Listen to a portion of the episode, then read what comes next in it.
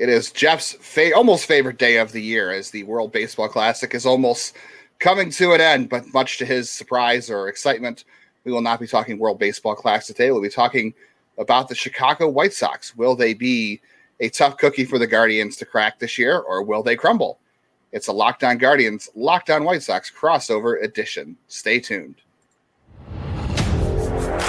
You are Locked On Guardians, daily podcast on the Cleveland Guardians, part of the Locked On Podcast Network.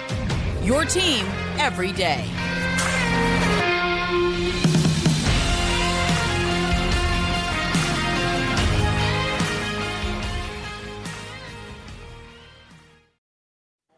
Hello, everyone, and welcome to a crossover edition, uh, Locked On Guardians, Locked On White Sox, a rivalry edition. I want to thank you for making Locked On Podcasts your first podcast today and every day, wherever you get podcasts, and remind you that we have your team covered every day. So we're debating what cold open to do to give you some behind the scenes here. And I had one to go as well. So instead of doing a cold open, I'm going to throw this stat out. Now, the Chicago White Sox and the Cleveland Guardians slash Indians slash Browns slash Broncos slash uh, Naps, uh, however many uh, former uh, Cleveland nicknames we want to slash in there. Actually, have like a long, rich history of players who have played for both sides. You know, immediately probably think about Minnie Minoso, uh, who Cleveland traded the White Sox and traded back for, and then you know uh, traded, yeah, three trades involving Minnie. Uh, you know, Early Wynn, and it, you know, then there's the side of it, the Jack McDowell's of it. But I thought I'd throw it to you two. I was going through and looking for the player who has played the most games and the player who appeared for both teams who has played the least games. Do either of you have any guesses on? I, I don't expect anyone to get the second one. it, it is kind of interesting. But uh, do you, either of you know who is the player who has played the most combined games for the White Sox and the Guardians? Uh, most, I would say Jim Thome. And you nailed it. That okay. makes me sad. Yeah, yeah it's Jim Thome. That makes me sad. Yeah, no, uh, it's uh, and around Chicago, White Sox. He's the legend, White Sox legend, Jim Thome, which I refuse to lean into uh, now that he's got a statue up by you guys. No, it's it's it's him, um, Minnie Minoso, uh, and then uh, Omar Vizquel. But it is kind of funny. Like if you're a fan of the the '90s Cleveland baseball team, both Alomar brothers played for the White Sox and the mm-hmm. Guardians. Albert Belle, yep. Manny Ramirez. Yep uh, Kenny Lofton, Jim Thome, like literally everyone who played on the 90s. Bartolo uh, Colon. Colon, yeah. yeah. And then even you go back to some of those other guys Albert like Mike, Belle. Yeah. Yeah. And even someone like Mike Garcia, who was uh, the really good player, kind of a, you know, one of those um, best player most people don't know about in Cleveland history. He pitched for the White Sox and they had a, a rich trading history. Uh, I don't expect either of you know who the guy is who's appeared in three total games, and that's his entire big league career. Um, in, in that that guy is Jake Striker. Uh, interesting because he was part of the Minoso back to the White Sox deal, uh, where the Guardians got Norm Cash, who they then flipped for uh, Derek Dietrich's grandfather to the Tigers to help the Tigers become a great team. Uh, but Striker is interesting because he's the only player in Major League Baseball history out of Heidelberg College, a small D2 college in Ohio. So just a fun random fact as well. He played a total of three games in his career two with Cleveland, one with the White Sox. But yeah, that's um oh yeah, even Rocky Colavito. That's another one who I didn't know. Like it it is interesting. These two teams have a very rich history, which I am I'm in my early 40s. Chicago was like a team I knew from afar for most of my childhood before they they were in the same division. You know, Frank Thomas mm-hmm. uh, for about an hour after the show yesterday, Justin and I were talking about like how Ken Griffey Jr. was set kind of a standard of coolness in the early 90s, but like number two in baseball during that time to me was Frank Thomas. Like he he was the guy from a distance. I know the rivalry's been there recently, but am I wrong in feeling like these teams really didn't have a rivalry until an AL Central began? Yeah, I, I, for for me growing up, it was just those '90s, uh, you know, Cleveland teams. Uh, boy, they were they were problematic. I think that's why our you know general manager at the time, Kenny Williams, just tried to get as many old you know Cleveland you know players. We had every, everybody except for Carlos Baerga. You know, when you went off that list, I mean, we had them all except for him. And you know, just looking at that team, and you know, in 1994, the Sox before the strike, they were on their way, but they were only up on Cleveland by like a game or something, by two games. Uh, So it, you know, if the Sox weren't weren't um, you know finishing, Cleveland I felt like was right there. So yeah, I and and you go back to Bill Veeck. I mean, Bill Veeck had you know you know experiences in Cleveland and Chicago, of course. Terry Francona was in the White Sox system. He, I think, managed uh, Michael Jordan, if I remember yes. that that documentary uh, correct. So. yeah, Tito played for both. His dad, yes, absolutely, well. yeah. So yeah, there's a, a sneaky amount of history between the two should probably introduce ourselves, by the way, before we uh, who needs introduction? here, yeah. I'm I'm Jeff. I'm I'm almost I'm You're Jeff. Jeff? That's, okay, that's so, our April Fool's Day episode. Okay, we're gonna uh, switch. You're gonna you're gonna I'm hit Justin on the World. Baseball Classic, and um, I'm out until this thing's over. Yeah, yeah. I'm Justin Latta. That's Jeff Ellis. That's Nick Murawski from Locked On White Sox, and uh, I guess the first question we have to ask Nick about the White Sox this year is how many wins is a manager worth? I guess that's the first question you're gonna find out the answer to this year. Yeah, that, that's always an interesting conversation, right? Manager war, and I believe that uh, the White Sox will be much better prepared. Uh, they will be a fundamentally sound team. At least that that seems to be the uh, you know the effort this spring training and everything that Pedro Grifol has said this offseason – uh, I, I, love the the coaching staff that he's surrounded himself with. I really feel like he's been able to hand pick yeah, who is going to be with him. And not surprising, there are, there are a couple guys from Kansas City. I didn't know much of Pedro Grifol, despite uh, you know his long tenure with the Kansas City Royals. I thought it was a surprising decision, but his baseball resume speaks for itself. Uh, the amount of players that you know have come out this offseason have said this is the best spring training you know I've been a part of. Uh, it has been very you know player directed, manager facilitated. Uh, he is big on communication. He asked players early on, "What do you want to see in spring training?" Um, and so, what what how many wins? I don't. Boy, that that's tough to really you know. I, we're going to find out for sure. I, you know, they were 81 and 81 last year, and a lot of predictions, you know, from FanDuel and other spots, uh, they don't think much of what Pedro Grifol could bring, but uh, we here in Chicago, you know, Sox fans have been really surprised with uh, the good vibes, so to speak, that have been coming out of Glendale, Arizona. And the more you, you more quotes you read from Pedro Grifol, I, I have gotten uh, more excited about uh, what he what he could bring to this ball club. I feel like I kind of wonder, like we, you know, obviously everybody else made a big deal out, of it outside of Chicago. You guys had to live through it, but like, I don't know, did it did it get overblown that entire situation and replacing the manager? Like, was it was everybody outside of outside of Chicago making a bigger deal out of it than what it probably was, just because of, of how things unfolded last year, considering like the White Sox were a favorite? It was a it was an absolute. um embarrassment last year. I mean, it'll go down as one of the worst seasons in in my lifetime. I mean, the Sox have over you know 120 years of history, so that's difficult to say it was the most disappointing ever. But I would say top five. Um, look, Tony La Russa should have never been the manager of the Chicago White Sox. I mean, it's well documented uh, here locally that Jerry Reinsdorf tried to try to right a wrong. Um, you know, he got rid of uh, La Russa back in the 80s. And, you know, we got bounced uh, in, in 2020. Ricky Renteria, I think, should have still stayed as the manager, given him one more shot with within a with a solid team in 2021. Uh, yes, they won the division in 2021, and I and I want to give La Russa some credit. There was there was a lot of stuff going on injury wise for the Sox in 2021. He had to, he had to navigate his way around, but we also had guys that really stepped up production.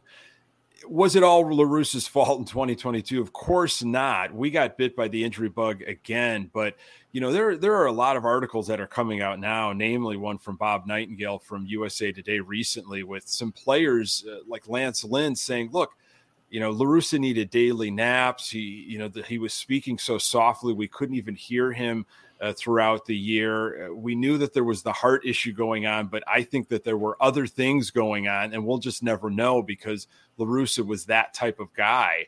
Um, the change needed to happen. Miguel Cairo came in. Um, we got hot for a while there. It, it looked like you know uh, he he really hit a nerve with the White Sox, and then uh, the, really the the nail in the coffin was when Cleveland came to town and just completely ate our lunch uh, in that sweep, uh, and that was it. But um, you know, I was surprised that they went with Pedro Grifol. I, I thought with this caliber of team, still the, the window's open for this White Sox team.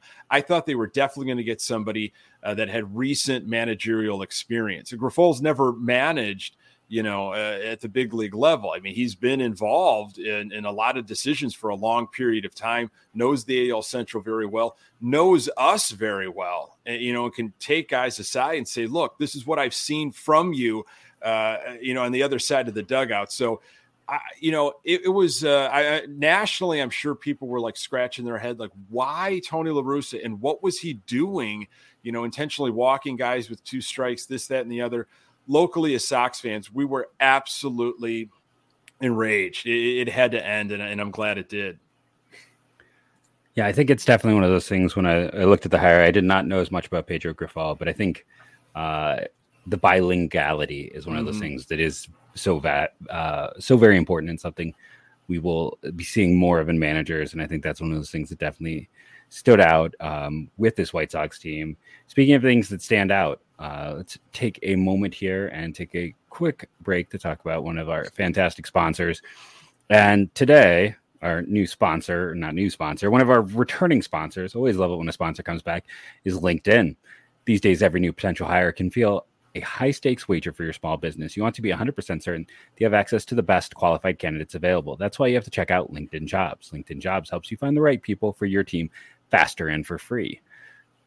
Uh, so head over to LinkedIn, create uh, a job, add the purple hashtag hiring frame to your LinkedIn profile to spread the word you're hiring. Simple tools like screening questions make it easy to focus on candidates with just the right skills and experience so you can quickly prioritize who you'd like to interview and hire. So I small businesses rate LinkedIn jobs number one in delivering quality hires versus leading competitors. Right now, head to LinkedIn Jobs to help you find the qualified candidates you want to faster. Post your job for free at LinkedIn.com slash MLB. That's LinkedIn.com slash MLB to post your job for free. Terms and conditions apply. Okay, I'm sure Justin, you got something else you're ready to fire up and go with? uh, yeah, I guess out, from the outside looking in, just what uh, how do you think the Guardians or the White Sox? What are they? I don't know. I, I don't want to say what do they have to do to catch the Guardians because nobody. It's not like the Guardians are heavy favorites or this team that's that's uh, projected to win all these games and nobody can can chase them down. But on the outside, just after last season, uh, what do you think the White Sox are changing the most in order to dethrone the Guardians? I suppose. Well, one of the things that um, you know, we just was so irritating uh, for White Sox fans uh, during Sox Guardians games, and and there were other moments. Is when the Guardians did such a nice job of taking uh, advantage of our weaknesses, and and two big weaknesses for the White Sox were our corner outfielders. They were two guys that are not outfielders. Uh, Andrew Vaughn and Gavin Sheets had no business being in the outfield. Uh, but that is the way the front office decided to play it last year. And, you know, the Guardians, other teams, they took extra bases. They ran on those guys' arms. Uh, you know, that was just, it was, it was almost like, here, this is what you need to change in the offseason. You need to get corner outfielders that are actual outfielders. Sox were bottom of the barrel defensively. Uh, we did not have a single player hit over 18 home runs. And Sox Park, guaranteed rate field, is a very homer friendly uh, ballpark. So that is ridiculous you know to not to not reach that. Yes we had injuries. Uh, how are we going to you know overtake the AL Central? I mean like everybody but I think really with the White Sox we need to stay healthy. Uh, I need to see Luis Robert Yoan Moncada, Eloy Jimenez play in at least 130 games okay? Maybe 140 I, I, if you could get to 150 watch out. I, I, would say that would be that would be something we just haven't seen. We don't even know some of these guys ceiling because they just not have not played in a lot of games together. Um, you know, can Giolito have a bounce back year? I mean, that's the big question. This is his walk year. Uh, so our starting staff, I have a lot of faith in. You know, Cease, Lynn, uh, Kopech, Giolito. Mike Clevinger. I, you know, we'll, we'll see what's going to happen with him in our fifth spot. Um, but you know, I, I, think it's winning on the margins. You know, I, I think the Sox just they they can't beat themselves. They have to play fundamentally sound baseball. They need to be aggressive on the base paths. It'll be interesting to see if Billy Hamilton makes the team. He'd be a huge threat uh, later in the game uh, to put some pressure on the uh, opposition. But uh, you know, just play sound baseball. Chemistry is huge too. Pedro Grifol is pushing chemistry culture. Like, uh, I it just didn't feel like the Sox liked each other last year or enjoyed playing the game. And uh, get back to uh, you know, enjoying that. And Elvis Andrus is a guy that I'm so glad he came back into the fold for the White Sox. He's a great clubhouse guy, and uh, so it's guardian it, killer. He, yeah, he is is the only team yeah. he's he is even back to Texas. He is a guardian killer. He is his his only mistake last year. The first the first time he ever made a mistake against Cleveland was that comment he made about the whole yes yeah cookie crumbling thing. That was like the first time in his career he did something that that helped Cleveland versus hurting them. No, he, yeah, he for whatever reason on, uh, he just plays super well against Cleveland. He took yeah. on a leadership role for this White Sox team with Tim Anderson going down uh, late in the year, and uh, you know he said after after the season ended, "Look, I, I, might have to change a position, which he is. He's going to be going to second base, uh, but I want to come back. I want to come back with this team." So, uh, you know, uh, that's kind of the long of it. I think the short of it is just they got to clean up their mistakes. They've got to play sound baseball, and uh, you know ball go far, team go far, stay healthy. just uh, it, it kind of oh, real quickly, just to go around to the your point about the home runs, just to give some context. Uh, according to Baseball Savant, number two park in home runs by yep. park factor. So, yeah. uh, Great America is one by a significant margin. Uh, Colorado Coors Field is down at six. Number well, not by uh, between two and three, it's close between Guaranteed Rate and Dodger Stadium. So that is very noticeable. Uh, Though it's also interesting is it's one of the worst for doubles. So it's either home mm. runs or singles. Yeah. Don't want to build a team for speed you know, in the gaps there. You guys, I don't think, you know, hit a ton of home runs. And I think that was kind of the aggravating thing from Sox fans is like, look at this Guardians team. L- look what they're doing. You know, they're just out hustling us. You know, they're they're getting the extra base. Situational hitting is is huge. They're putting the opposition on their heels. And and it's not like we have to constantly hit run hit home runs, but when the oppor- you know when the opportunity presents itself with situational hitting and, and, and two out hitting and, and men's out, men on with runners in scoring position, you, you got to take advantage of that, and uh, that's what I hope they can get back to. Yeah, the White Sox had 22 more home runs last year. They had uh, 22nd in baseball to Cleveland being 29th. Yeah. So unbelievable. I would have assumed that gap was a lot bigger. But I mean that that goes to your point though. You have to build you have to build your team to the ballpark you're playing in 81 times a year. That doesn't mean you can't you can neglect other parts of your ball club. Yeah, like you said, you have to be fundamentally sound. You got to do all the right things, but you play in the same ballpark 81 times a year. You play everywhere else a fraction of that. If you don't build your team to win in your own ballpark, you're going to struggle a lot because that's where you, you are most of the time. And uh, I guess you know I, I would have assumed the White Sox had a lot more home runs, but probably that had to do with health and you know, when you don't do the other stuff, when you're not hitting home runs, it's hard to to maintain pace. It is. They are literally below average in singles, doubles, and triples in that park. Singles basically about average, but doubles and triples well below average. So that is it. You need to build that team for home runs.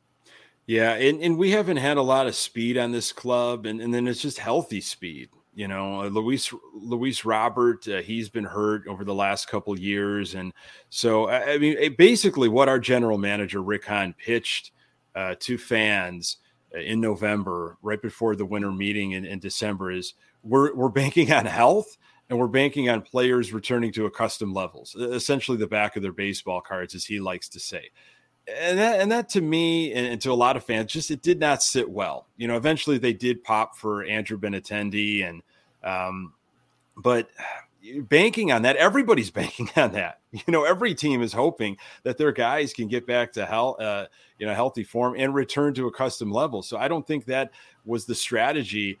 But the fact that we haven't seen guys like Moncada, Jimenez, and Robert all play together for 130, 140 games boy, if we could get that, uh, that would be that would be pretty special.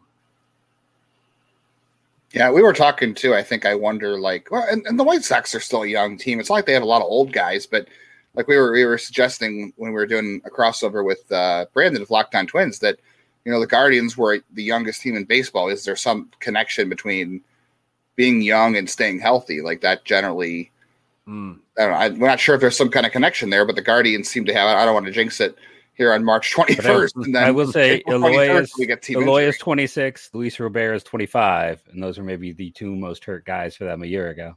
Yeah. yeah. So maybe our theory doesn't stand up that youth buys you health. Yeah. Eloy Jimenez uh, dropped uh, maybe 20 plus pounds this off season. He said he wanted to get back to a comfortable weight from, uh, you know, his minor league days. You could tell it too. He, he does, uh, it'll, they'll take some pressure off his knees. It doesn't mean he should be out in the outfield. Uh, he should, he should be our designated hitter, which I think that that's something that I think a lot, you know, excites a lot of Sox fans. You know, our, uh, Oscar Colas uh, can break camp, which I think he will. He's been having a monster spring and he can play right field. He's a proven right fielder. And we've got Andrew Benintendi in left with Robert in center.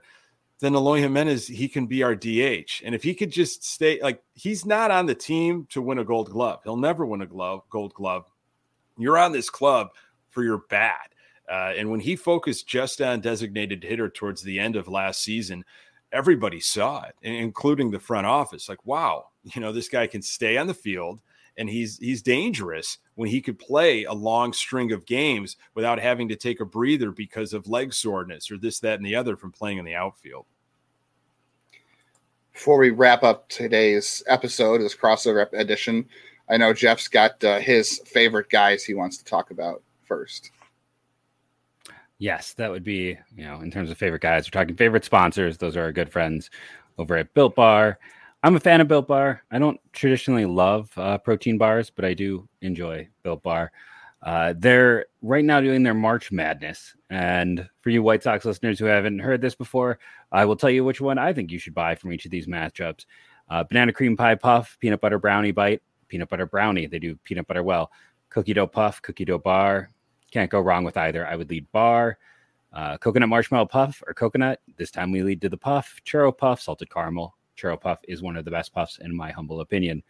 Brownie batter puff or coconut brownie chunk. Well, coconut brownie chunk won it all last year. Lemon dip cheesecake puff or the double chocolate. Go double chocolate. Mint brownie puff versus mint brownie. It's the only one I haven't tried, so I can't give you one there. And maple donut versus cookies and cream. Vote cookies and cream, I would say. And remember, if you go to builtbar.com, use that promo code LOCK15 to save 15%. That's a better deal than you get right now if you enter their contest. You only get 10% off there. So use the promo code LOCK15 to save. And if you want to try it before then, head to Walmart, head to, head to Sam's Club, go to the pharmacy aisle and try the best tasting protein bar that I personally have ever tried. That's builtbar.com, promo code LOCKED, or heading to Walmart or Sam's Club today, tomorrow, soon. All right, Nick. So from from the outside looking in, what uh, what questions do you think White Sox fans we'll have about the Guardians. What what is the view on the Guardians from the outside, from from White Sox fans and in White Sox camp? Do you think? Well, you know, we saw. Um, you know, we saw Triston McKenzie recently, and and he's pitched really well against the Sox, especially last season. Um, saw him briefly in spring training last week. Uh, he looked pretty sharp. I mean, Shane Bieber, you know, uh, he he's been always tough with us. I guess you know, White Sox fans are, are confident in the starting pitching. So I guess it would be, you know, how does how do you feel Cleveland starting pitching matches up? Like, do you feel strong one to five, uh, or, or you know, are there some shaky spots? Yeah, we did touch on that with with Brandon a little bit because we said the Twins rotation probably one through five right now. Like with who the Guardians are going to roll out to start the year, the Twins rotation is probably better, and I would say the White Sox if they get a return from Giolito to where he was, and if Kopech is, is can deliver on his promise, they might be better one through five.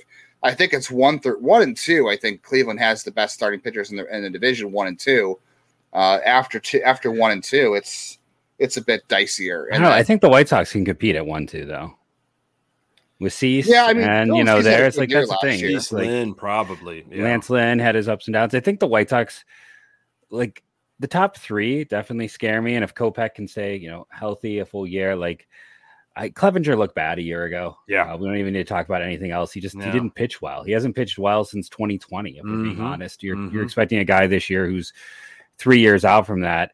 I, I, I personally think there are better options at the cost that they gave him. Yes. I think yes. I think I honestly I think bringing Cueto back would have been a better addition personally. Absolutely, absolutely. I think Cleveland's one advantage maybe in this though, when you compare them to the White Sox and to the Twins, is Cleveland's got five really interesting pitchers in in AAA or Double A right now, and Clever, uh, not Clevinger, uh, Plesac and Civale have, have had health issues. They're kind of nearing the end. Shane Bieber is going to get traded after this season. We all know mm-hmm. that. You know, McKenzie's the guy. Quantrill is, is is what he is. He's he's you know like his uncle, right? You know, just a solid guy you can count his on. Dad? Not is it his dad? I always get confused because uh, it's yeah. So Plesac, it's Plesac's uncle. uncle. yeah, when yeah. Quantrill and yeah. Plesac were yeah. were pen uh, arms with Toronto is what I think about. But yeah, so you know, it's like he's he's dependable, but he's nothing spectacular. So for Cleveland, it's kind of like I don't know if I want to call it a bridge year with pitching, but to a degree, it is. It's it's that next generation is is, is really looking good. There are two or three that have health issues, but uh, they already have one of those guys on the 40 man. Two more are going to have to get added this offseason. And then the two guys who don't need to be added, Tanner Bibee and Gavin Williams. You know, we had um, uh, the Bally's reporter Andre Knott on recently, and he was like joking about how they were trying to hide these two guys from from Terry Francona because they didn't want Francona to see them because he thought they'd want to add them now. They're looking uh, that good. So Cleveland, I think one to five is the weakest of the three. I think at the top, Chicago. I, personally, I think one through three, Chicago beats Cleveland. Um, and then, but I think you know the White Sox. I could be wrong. It's like most of their top prospects outside of Noah Schultz, who they just drafted out of high school last year, is far away, or, are hitters. So I think Cleveland's one advantage is just that pitching depth that is right on the cusp. Yeah, I, I say Schultz is probably the most exciting. I mean, we've got guys like Norge Vera, Sean Burke. I like that, Burke. I do like Burke. You know, Burke could be if something happens, you know, and if we need if we need a fifth, Burke could step up. Davis Martin was the guy last year. Burke, uh, Matthew Thompson, but I think Burke would be probably the guy to look at. Uh, yeah, Colson Montgomery is is the guy that everyone wants to talk about as our uh, potentially future shortstop, second baseman, depending on what happens with Tim Anderson. If he does become a White Sox player for life, um, I doubt that Jerry Reinsdorf makes that happen, but that might be for a whole nother separate conversation. So, uh, aside from you know uh, how our pitching matches up, I think do you guys do, do Cleveland fans realize? How dangerous Jose Ramirez is to the Chicago White Sox. Like, I mean, do you guys get that? Because every time he comes up to bat, I mean, you'll we'll, I'll be on like White Sox Twitter and it's just walk Jose Ramirez. Do not pitch to Jose Ramirez, and then he'll hit a bomb, and it's just like, why did you even give him anything to hit? It happens all all the time. I remember I was leaving for vacation in 2019, and Jose had just come back from the hamate injury, and Cleveland was was still fighting for a playoff spot at that time. It was it was pretty bleak. They they were kind of out of it, but they were they still had a fighting chance. And he comes back and hits that grand slam and his first at bat back. Zero rehab. Minor leagues were over, so he couldn't go and rehab the injury. Next at bat, he hits a three run homer, uh, or I think it's a two run homer. I can't remember. But it's six RBIs or seven RBIs in mm-hmm. one game.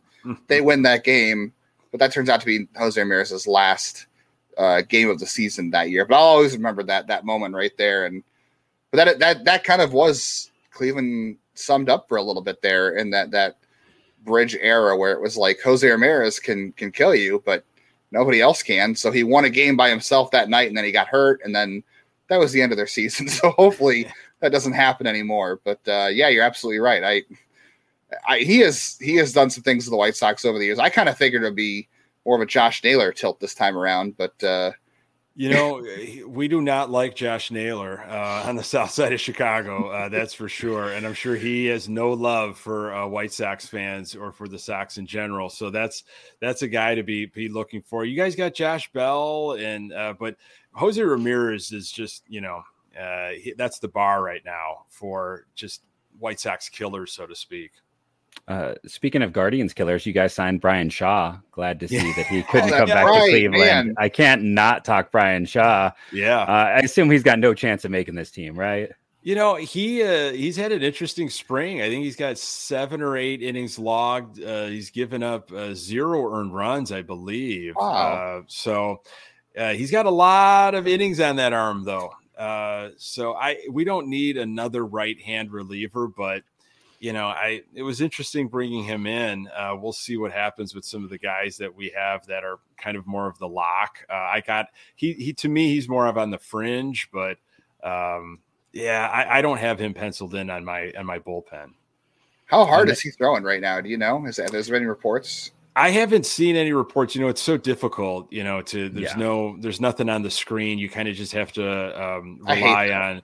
Yeah, you're just relying on broadcasters, and I so I haven't heard a number, but I, I like his line. You know, and he he came in today's game and cl- cleaned up some stuff and was, pr- was pretty good. So, I mean, he's he's getting he's getting work. He's he's being able to showcase, but um, I, I don't think he had like a, a, strong chance. But you never know. There's there's a couple guys on this team that uh, you know, prognosticators were saying, look, I think this guy's going to break with camp uh, as, as a righty arm, kind of a dark horse. And they have not had a very good spring at all. Uh, so we'll see what Grifol and, and uh, Ethan Katz want to do. All right. I want to go around real quick before we wrap the show up. I know we're kind of late already, but in a sentence, why do we hate our team? So who wants to who wants to say why they hate their team in a sentence first? I can go. I can I can kick it off since I'm the guest. Okay. Um, franchise wise, I hate my team because of our owner Jerry Reinsdorf and how absolutely cheap he is. Uh, however, I love our team because of the rich history and specifically this year. I love our team for the potential uh, and what they could be if they stay healthy. I gotta before I jump in, I gotta say that's one of those things. As much as we do complain at points about the penny pitching in Cleveland. I think White Sox fans would probably switch owners if we asked. Yeah, even oh, because oh, I, I, bet I bet Jacobs would not Jacobs. I, I know Jacobs would have spent. I bet Dolans would probably spend more than Reinsdorf. And uh, you know, hey, here's what I love: a sign saying "Sell the team, Larry," and, and he, gets, he stays the heck out of the way. He has yeah. no like yeah. We know management did not want to hire La Russa. You know, we already yeah. talked about this, but he went over their heads, and that is the one thing Dolan never does. That's mm-hmm. why we mm-hmm. get to keep. That's why uh mm. you know Antonetti did not go to the Mets. Yeah, or not Antonetti. Right. Um, uh, Chernoff. Chernoff, right? Uh, what do I hate? I the thing I hate about my team is that uh, no matter how good they are, they're always the third team in town. Uh, yeah. Even when there's teams that you know really don't deserve much attention, they're always third. So it's not even about that. And I know maybe this will get people mad because there are people get super defensive, but it's a well-run team. I wish they got more support. Hmm. And yeah. what I love about the team is I love that front office. I mean, there's a reason why it gets rated all the time. There's a reason why like every team has a few guys from Cleveland, and at that front office is maybe the best front office in sports, just in terms of like its consistency and what's going on and how they seem to always be ahead of the curve. And we talk about like on this podcast some of the last few drafts, some of the guys they have drafted who have immediately had like four or five mile an hour additions to their fat. Like the the whole the the way it's all integrated is mm-hmm. is huge. Yeah, I'll keep it quick. I, I hate it because they are too they stick with guys too long because they can't afford to replace their mistakes. So they they bring guys in, or even if it's prospects or other guys, sometimes they stick with them too long. They try to give them the benefit of the doubt, and sometimes that burns them pretty bad. But overall, I do like them because they they do draft and develop well for the for a team that doesn't spend any money, and they should spend more. Than they do. I'm not saying they should have a Yankees or a Dodgers payroll, but a nice 100 million every year would be or yes would be nice, and just be consistent with that and that could go a long way to a team that knows how to to churn through a great minor league system. Uh, Nick, any final thoughts about White Sox Guardians in 2023 before I bug Jeff with uh, the second to last World Baseball Classic update? You know, I, I think fans have gotten more and more optimistic, I believe, uh, as spring training has gone on. Uh, there are still a lot of fans that are like, you know, I'll believe it when I see it that these guys can stay on the field. But you know, if if if uh, the Sox can really stay healthy, uh, th- there is a chip on these guys' shoulders, uh, and I think the new manager and the new coaching staff has got it will have them prepared uh, to play uh, play some some good baseball early on. You know, make sure it's urgent in April and May. Can't win the series in April and May, but you could lose it. Uh, and I think they're going to be playing some better baseball early on, and then maybe you know who knows what can happen throughout the summer. Guardians of White Sox first game May 16th in Chicago. So got a whole month of baseball to get warmed up before these two teams see each other. Jeff, are you ready for the second to last World Baseball Classic update? Um, I, am ready for them to be done. Oh man, well, I want the World Baseball Classic to go on forever. I'm watching Japan, Mexico, and Mexico just took the lead. It's late in the game, and man, this has been a great game. Randy Arozarena is fun, and there's no Guardians left. I don't know. Is there any White Sox left in the in the World Baseball Classic? Is this it? Oh, Tim Anderson. Tim Duh. Anderson and uh, Lance Lynn. I don't know if he's yeah. going to get any any action, but yeah, Tim Anderson's been uh, playing pretty regularly.